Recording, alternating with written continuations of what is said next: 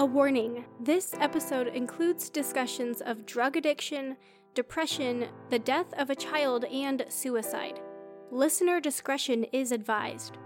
If you're thinking about suicide, are worried about a friend or loved one, or would like emotional support, help is available.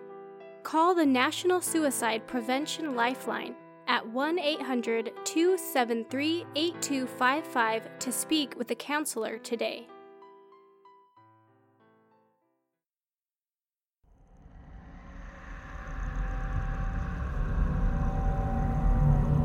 You are about to enter into a new world of knowledge, curiosities, and high strangeness.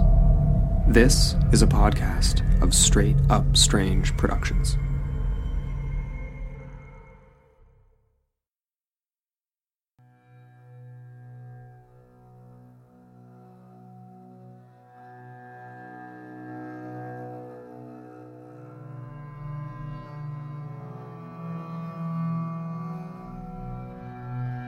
In the 1950s, wrestler Jack Adkisson created his sinister alter ego, Fritz von Erich, and began what would become a very successful career in the sport.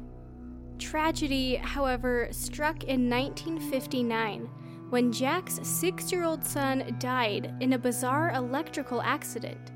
Knocked unconscious by a short circuit in his family's trailer park, he fell into a puddle and drowned. This terrible event would only be the beginning of the so called Von Erich family curse. In the years that followed, illness, injuries, depression, drug addiction, and suicide would plague all of Jack's remaining sons until only one child survived. Can it really be just a horrible happenstance that Fritz von Erich outlived five of his six children? If there was a curse, what could he possibly have done to bring it upon himself and his family? Can fame and fortune instead be blamed for the athlete's deaths? Stay with us as we explore the mysterious and deadly curse of the Von Erich family. I'm Jaden McKell, and you're listening to Straight Up Enigmas. Hello,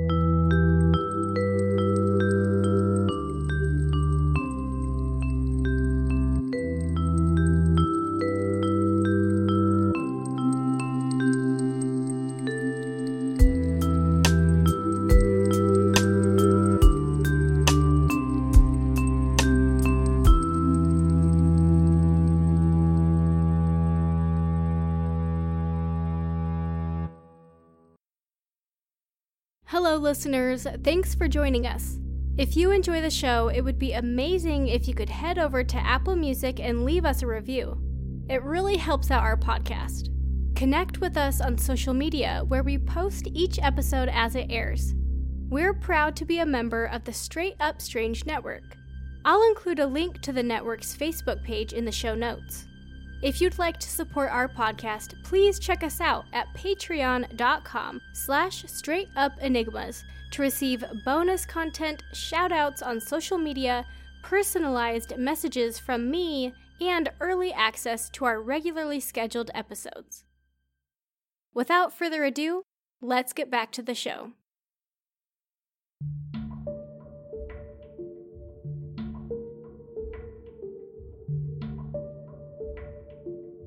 Jack Barton Adkisson was born in Jewett, Texas in 1929. He played college football at Southern Methodist University but wasn't able to make the cut in the NFL. He traveled to the Canadian Football League, but while in Edmonton, he met Stu Hart, a Canadian professional wrestler, promoter, trainer, and coach. After training Adkisson, Hart took advantage of his size and stereotypical German features to ride the wave of post war animosity in the US. Hart renamed him Fritz von Erich, turning him into a German heel and the brother of another fake German, Waldo von Erich. If you're unfamiliar with the term, like I was, A heel is a wrestler who portrays a villain and acts as an antagonist to a babyface or simply face, the heroic protagonist or good guy character. Like so many tropes in the wrestling world, author David Shoemaker wrote, the Nazism was a lie told to advance a greater truth about the existence of evil in the world and the need to overcome it with headlocks and such. The Nazi aspect of the Von Erich ploy inspired several stories about what would eventually happen to the Von Erich descendants. In the most common version of the spooky tale, it's believed that the ghost of a Holocaust survivor put a curse on Adkisson, aka Fritz von Erich, as revenge for making light of Nazism. He told Fritz that he'd lost all seven of his sons in the death camps and said ominously that he sincerely hoped nothing like that would happen to Fritz. Then the man vanished into thin air. Whether the story is fabricated or not is up for debate. But what occurred after their meeting took place is so unbelievable, it makes sense that some would look for an otherworldly explanation. The curse first struck in 1959. Adkisson's first son, Jack Jr., died at the age of six in Niagara Falls, New York, after he was electrocuted, causing him to fall into a puddle and drown. David Manning, a former referee and booker, explained the specifics of the death in a TV docu-series called Dark Side of the Ring. Jack was actually coming home from school and it had snowed, Manning says. As he was trying to step over the tongue of the trailer, he touched it. Somehow it electrocuted him. He fell in the snow face first. By that time, the Von Erichs already had a second son in Kevin and a third in David. Kerry, Mike, and Chris would follow in the years to come. Even from a young age, Fritz clearly had big plans for his children.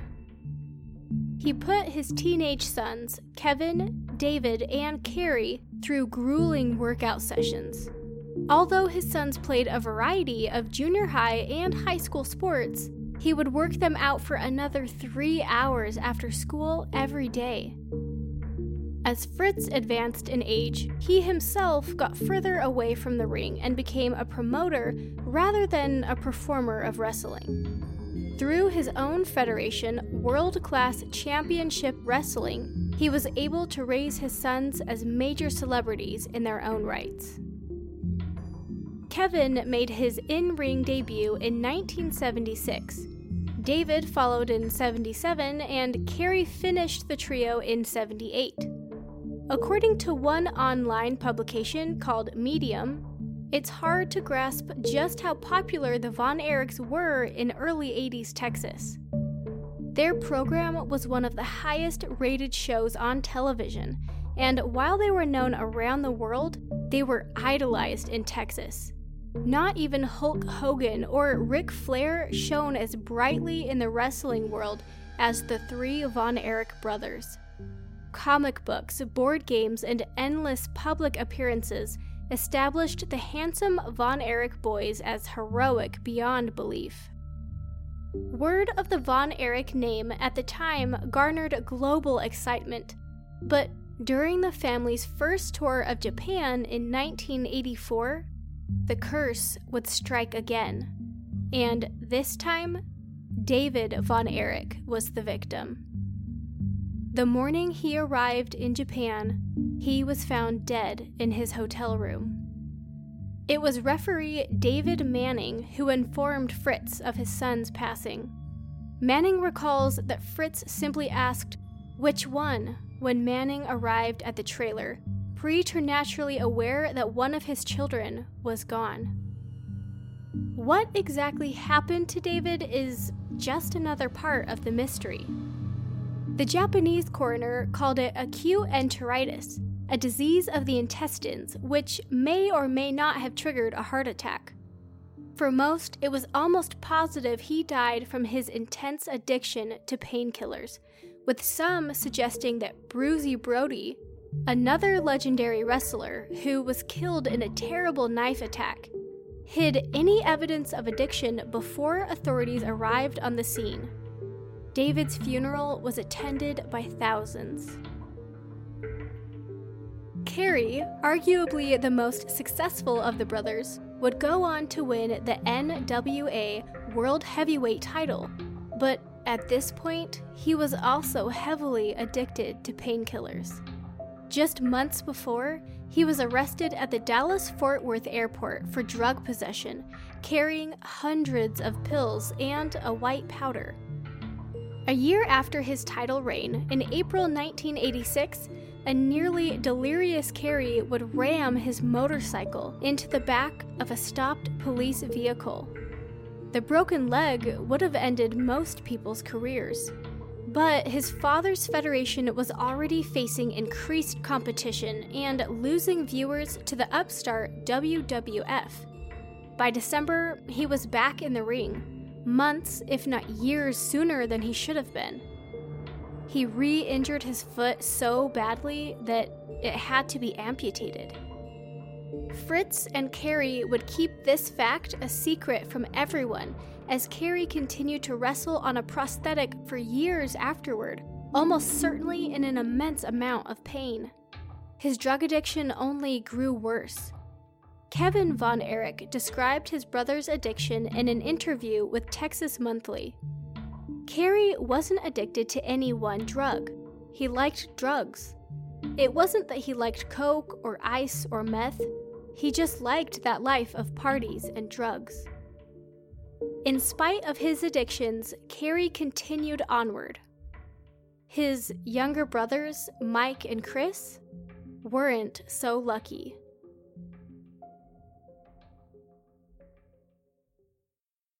We'll be back right after this. Hey Milton, what's your favorite cryptid? That's easy, Bailey. It's a Mothman. It just shows up, warns you of danger, and then just leaves. It's literally me at any party. What about you? Mine would have to be Bigfoot. She's a world traveler, and much like me during quarantine, she's real hairy. If you love all things strange and obscure, then you will love the Happily Ever Haunted podcast. My wife, Bailey, and my husband, Milton, cover all things paranormal and beyond in a fun and entertaining way. You can find our podcast on your favorite podcast app. And remember, those that haunt together stay together.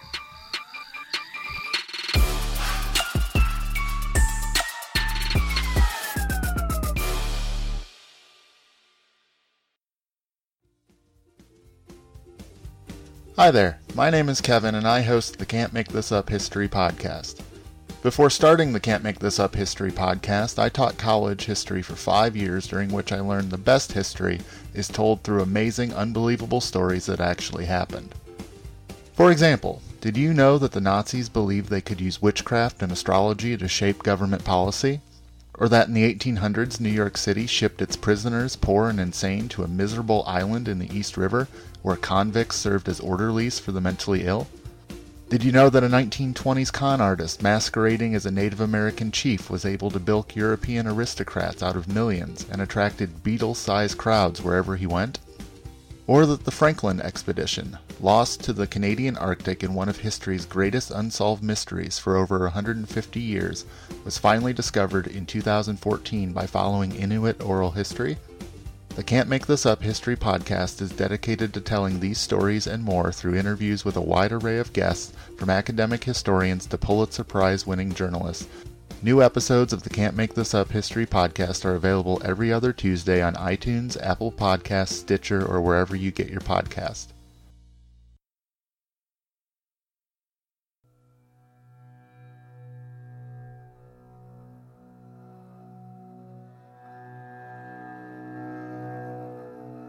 Mike and Chris both entered the wrestling world with health problems.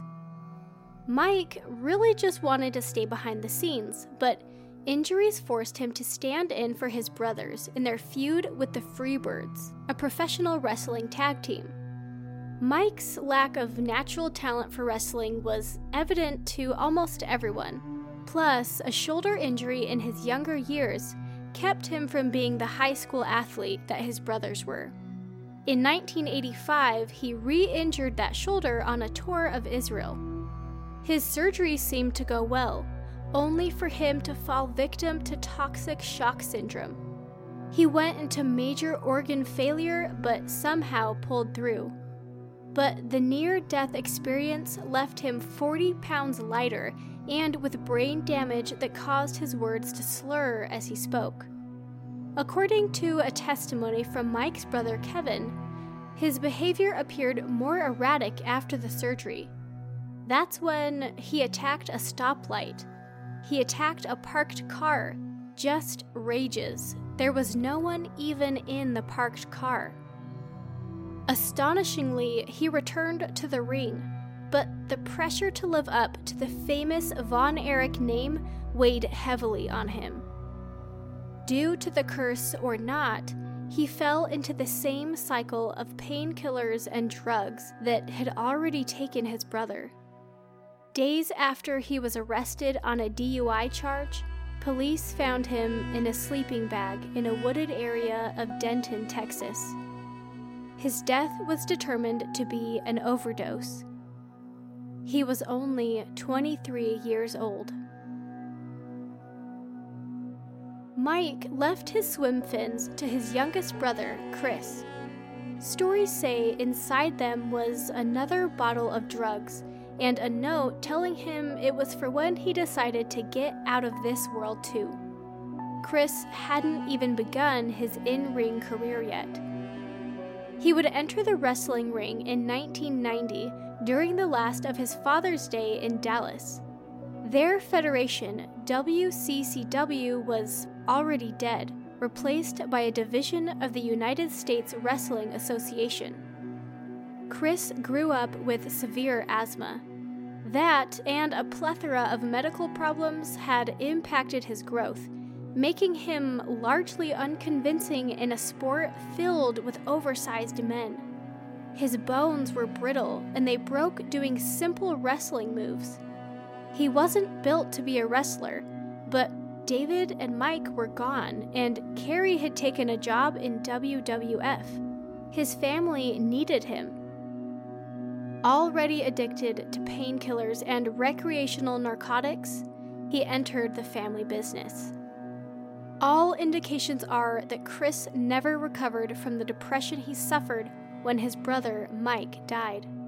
With his own career failing as it began, Chris took that note from his brother to heart.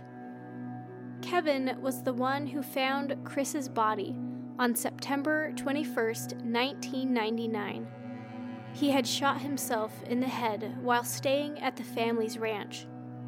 He was just 21 years old at the time. Kevin all but retired that same year, with only a handful of matches throughout the 90s. Kerry, too, suffered wildly at the time. He was arrested in February 1993 and faced jail time. Kerry, despondent as his marriage fell apart, had begun discussing suicide months before he took his own life at the age of 33, saying that his brothers were calling to him from beyond. Kerry's family ultimately found him at the ranch with a gunshot wound to the chest under the tree where the boys used to play on February 18, 1993. When they held his memorial service, Kerry's name was still on the marquee outside the venue where he was scheduled to wrestle that weekend. Ironically, his opponent was named the Angel of Death. After 42 years of marriage, Fritz's wife, Doris, divorced him just months before Kerry's death. Then, in 1997, Fritz died from lung cancer at the age of 68. He outlived five of his six children. Doris Atkinson would carry on quietly away from the horrors of her family. She would live close to her remaining son, Kevin, before she passed away in 2015 at the age of 82. Kevin, the sole surviving Von Erich son, left the world of sports entertainment to raise his children in Hawaii. Lacey Von Erich, Kerry's daughter, had a successful run as a tag team champion before retiring in 2010. It seems cruel to blame Jack Atkinson for the death of almost every single one of his sons, to claim that his pride, greed, and disrespect led to his family's supernatural destruction. In a way, though, it's easy to see how hard he pushed his children, how much pressure he put on them to succeed. Did he, by failing to prepare his sons for a life of fame and fortune, essentially curse them all? As with all stories in the world of pro wrestling, separating the fact from the fiction is a difficult task. The truths behind the Von Erich family's tragedies may never entirely be known.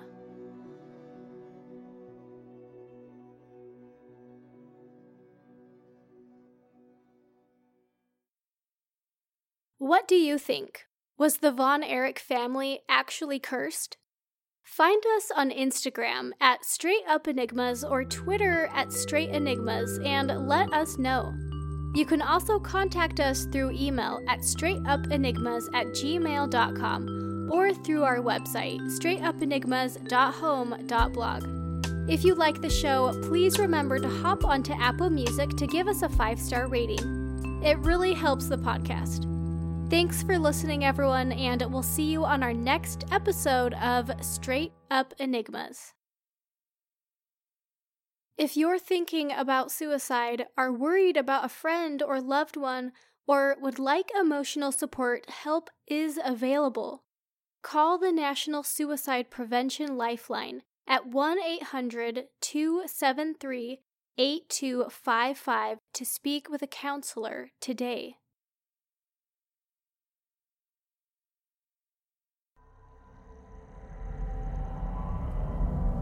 This podcast is a part of Straight Up Strange Productions. Discover more shows like this one at straightupstrange.com.